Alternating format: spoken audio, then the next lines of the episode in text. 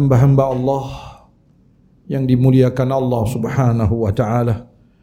Mudah-mudahan Allah senantiasa mengampuni dosa-dosa kita, menutup seluruh aib kita dan menjadikan kita hamba-hamba yang mendapatkan maghfirah rahmah dari Allah Subhanahu wa taala.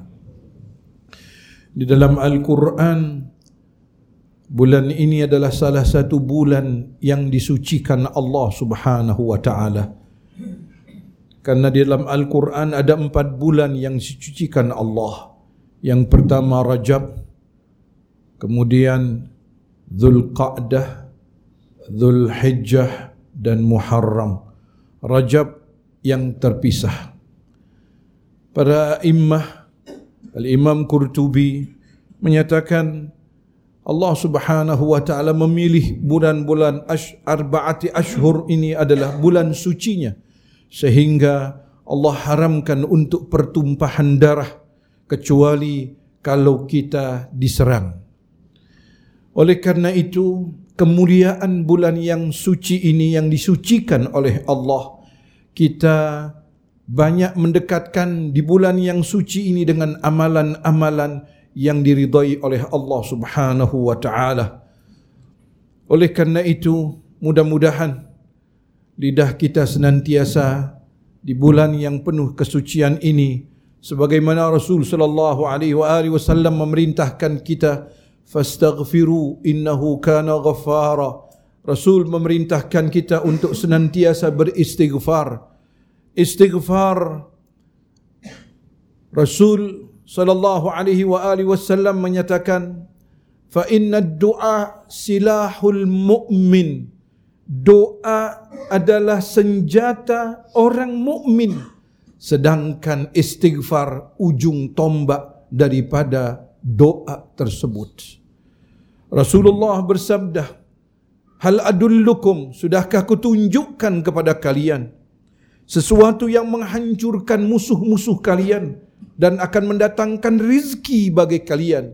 Ya Rasulullah, apa ya Rasulullah? Ad-du'a fa inna ad-du'a silahul mu'min. Doa adalah senjata orang yang beriman. Tapi ujung tombak daripada doa adalah istighfar. Untuk itu, Allah dalam sebuah hadis kudsinya menyatakan, Hambaku, jika engkau bermaksiat di siang hari, ku tunggu istighfarmu di malam hari. Jika engkau bermaksiat di malam hari, ku tunggu istighfarmu di siang hari. Aku senantiasa menunggu istighfarmu lebih daripada penantian seorang ibu yang anaknya hilang bertahun-tahun di padang pasir. Dalam sebuah dialog antara iblis laknatullah dan Allah Subhanahu wa taala azza wa jal. Ya iblis, apa yang kau inginkan? Ya Allah, dengan kemuliaanmu, dengan kebesaranmu, semasih anak Adam itu, ruh dan jasadnya bersama akan kugoda sehingga dia masuk neraka bersamaku. Allah pun menyatakan, demi kemurahanku, demi keagunganku, demi kasih sayangku, selagi lidahnya mengucapkan istighfar, akan kuampuni seluruh dosa-dosanya. Qul ya ibadiyalladzina asrafu ala anfusihim la taqnatu min rahmatillah. Wahai hambaku yang bergelimangan Allah memanggilnya Wahai hambaku Masih diidhafahkan atas nama Allah. Wahai hamba-hambaku Yang bergelimangan dosa dan nista Jangan pernah putus asa Dari kasih sayangku. Inna allaha yaghfiru dhunuba jami'a. Aku akan mengampuni seluruh dosa-dosamu. Oleh karena itu Ayat Al-Quran memberikan faedah di bulan yang penuh kemuliaan ini isilah banyak dengan istighfar dengan mendekatkan diri kepada Allah. Al-Imam Qurtubi mengatakan pahalanya dilipat gandakan begitu pula yang berbuat dosa dosanya dilipat gandakan. Untuk itu terkenal sekali dengan Sayyidul Istighfar dan lain-lainnya. Apapun yang kita lakukan, Rasulullah bersabda, "Inni la astaghfiru fil kulli yawmin mi'atu hab mi'ata marrah atau fi riwayatin ukh sab'ina marrah." Aku senantiasa sabda Rasulullah, aku senantiasa beristighfar di hadapan Tuhanku 70 kali bahkan 100 kali. Arti 70 kali bukan angkanya 70 kali atau 100 kali. Dalam bahasa Arab 77 100 itu menandakan unlimited, tidak terhitung banyaknya. Karena dalam hadis-hadis Nabi tidak pernah terdiam dilihat lidahnya selalu berkumat kamit, bertasbih, bertahlil, terutama beristighfar kepada Allah Subhanahu wa taala. Kalau Rasul yang maksum beristighfar, bagaimana kita yang setiap harinya kita berlumur dengan dosa dan nista naudzubillah min dzalik Rasulullah bersabda apabila anak Adam itu berbuat dosa maka hatinya terkena nuktatus sauda. Apabila dia biarkan maka berkaratlah nuktatus sauda. Apabila dibiarkan maka bertambahlah dosa-dosa itu. Menutupi mata hatinya sehingga mohon maaf rana ala qulubihim membeku sirosis hatinya mereka.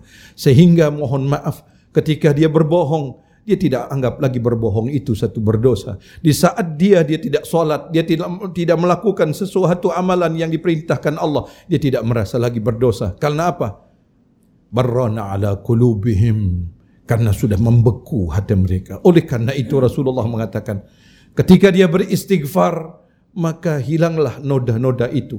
Bercahayalah dengan cahaya Allah. Untuk itu Al-Quran menyatakan, ada beberapa faedah beristighfar. Fakultu staghfiru innahu kana ghaffara. Beristighfarlah. Karena Allah senantiasa mengampuni orang yang beristighfar. Tidak ada orang yang beristighfar tidak diampuni oleh Allah Subhanahu wa taala. Oleh karena itu, ketika Amirul Mukminin Ali bin Abi Talib radhiyallahu anhu ma yaqul, dia berkata ketika melihat seseorang sambil tertawa, beristighfar sambil tertawa, "Wailak! Celaka engkau yang ibumu telah melahirkan engkau celaka." Ata'rif Anna kalimatul istighfar kalimatul illiyin. Apakah engkau tidak tahu istighfar itu adalah kalimat orang-orang yang tinggi di hadapan Allah? Ketika engkau beristighfar yang pertama adalah engkau menyadari engkau berbuat salah di hadapan Allah Subhanahu wa taala. Engkau memohon ampun kepada Allah. Yang kedua, istighfar itu engkau berusaha untuk tidak sama sekali mengulangi perbuatan yang engkau lakukan. Yang ketiga, istighfar itu adalah mengamalkan sesuatu amalan yang baik agar menutup amalan-amalan yang burukmu. Yang keempat, istighfar adalah mengembalikan hak orang-orang yang engkau telah zalimi. Kalau seandainya imateri engkau minta maaf, kalau seandainya materi maka engkau kembalikan. Istighfar yang kelima artinya ketika engkau bermaksiat di hadapan Allah dalam keadaan tertawa, maka menangislah di hadapan Allah di saat engkau beristighfar di hadapan Allah. Fakultu astaghfiruh innahu kana ghaffara. Yursilis sama alaikum midrara. Allah sebutkan yursilis sama alaikum midrara. Bagi orang yang istighfar dengan hatinya bukan sekedar lidahnya. Dia betul-betul memohon ampun kepada Allah Subhanahu wa taala. Karena Allah berjanji yang pertama istighfar tidak akan ditolak oleh Allah Subhanahu wa taala. Yang kedua yursilis sama alaikum midrara Allah turunkan rahmah. Allah turunkan keberkahan. Allah turunkan maaf ketenangan hidup. Allah turunkan keberkahan dalam hatinya. Diberikan sakinah. Karena apa? Dia senantiasa berkomunikasi kepada alladzina yu'minuna bil ghaib kepada Allah Subhanahu wa taala. Karena takdir Allah tidak ada sesuatu yang tidak baik, kita harus berprasangka baik kepada Allah. Setiap apa yang diinginkan Allah adalah baik untukku. Itulah orang-orang yang beriman. Dia selalu optimis. Karena dia tahu takdir Allah adalah yang terbaik baginya. Allah tidak pernah mencelakakan hambanya. Allah tidak pernah mengecilkan hambanya. Oleh karena itu, ketika Ali bin Abi Talib ditanya, Ya Ali, Adakah engkau percaya tentang Tuhan? Mengapa engkau tak percaya pada Tuhan? Engkau menyembah Tuhan? Iya. Apakah engkau tahu tentang Tuhan? Apa dalilnya ya Amirul Mukminin? Dalilnya gampang sekali. Apa yang kau kehendaki pernahkah gagal? Iya. Oh berarti ada kehendak di atas kehendakmu. Itulah Tuhan. Subhanallah. Oleh karena itu, jangan kita pernah putus asa dari satu kegagalan tetapi kegagalan itu adalah rahmah dari Allah Subhanahu wa taala. Kegagalan itu adalah pilihan Allah. Mungkin kita tidak tahu apa hikmah di balik itu yang Allah inginkan. Fastaghfiru innahu huwal ghafurur rahim. Beristighfarlah berprasangka baiklah kepada Allah Subhanahu wa taala. Untuk itu yursilis sama alaikum midrara. Ketika lidahmu dan hatimu bersambung akan kuturunkan sakinah kata Allah Subhanahu wa taala sehingga engkau menghadapi sesuatu dengan mudah. Karena apa? Engkau telah pasrah kepadaku, engkau telah tawakal kepadaku. Bukan sampai di situ. Allah mengatakan, "Wa yumdidkum bi amwalin." Allah akan berkahi hartamu wabanin dan anak-anakmu dan keluargamu Allah berkahkan. Bukan itu saja yang terakhir Allah janjikan untuk masuk ke dalam surganya yang luasnya ardu samawati wal ard yang luasnya lebih luas dari bumi dan langit. Hamba-hamba Allah yang dimuliakan Allah Subhanahu wa taala. Bulan suci ini marilah kita mendekatkan diri kepada Allah Subhanahu wa taala dengan amalan-amalan yang soleh. Jangan kita ribut permasalahan-permasalahan tentang puasa Rajab atau tidak ada. Memang sebagian ulama mendaifkan hadis-hadis yang Rajab itu yang pahalanya sudah naudzubillah min dalik itu jelas itu adalah sesuatu yang daif. Tapi ada satu hadis yang didaifkan sebagian ulama dan disahihkan sebagian ulama. Seorang datang kepada Rasulullah, "Ya Rasulullah, engkau panggil aku?" "Iya," kata Rasulullah. "Mengapa badanmu begitu kurus ya Rasulullah aku senantiasa berpuasa sepanjang masa. Kata Rasulullah ana asum wa aftir. Aku berpuasa dan aku tidak berpuasa. Tapi ya Rasulullah berikan nasihat kepada bagaimana caranya ibadah. Nabi mengatakan berpuasalah satu bulan dua hari saja. Ya Rasulullah ada. Berpuasalah kata Rasulullah tiga hari. Ya Rasulullah ada lagi. Berpuasalah kata Rasulullah ayamul bait Setelah itu ya Rasulullah, oh kalau begitu kata Rasulullah, berpuasalah engkau fi ashharil hurum. Di empat bulan ini.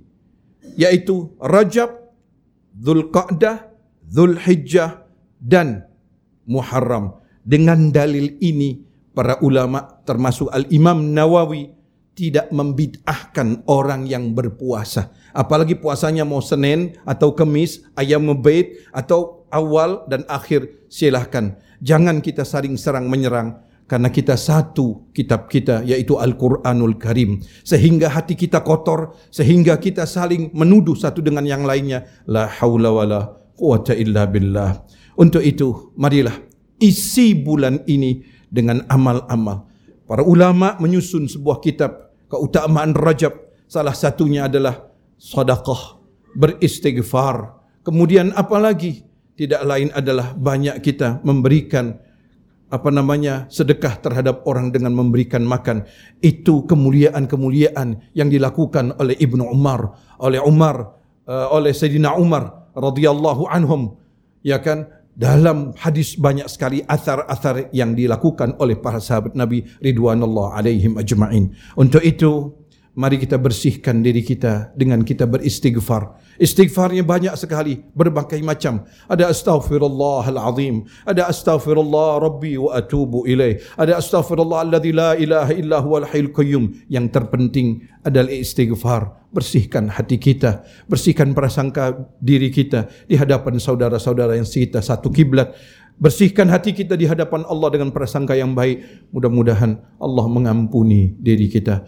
Fa ya ibadallah, inna Allah subhanahu wa ta'ala, Allah subhanahu wa ta'ala memerintahkan kita untuk membersihkan. Sampai dalam sebuah hadis kudsi, Allah mengatakan, Ya Daud, bersihkan rumahku. Ya Allah, di mana rumahmu yang aku tahu ya Allah tidak ada satupun yang dapat menampungnya ya Daud rumahku di hati hamba-hamba yang suci. Subhanallah. Sucikan hati kita dengan kita banyak beristighfar kepada Allah, merenung tentang perjalanan hidup kita.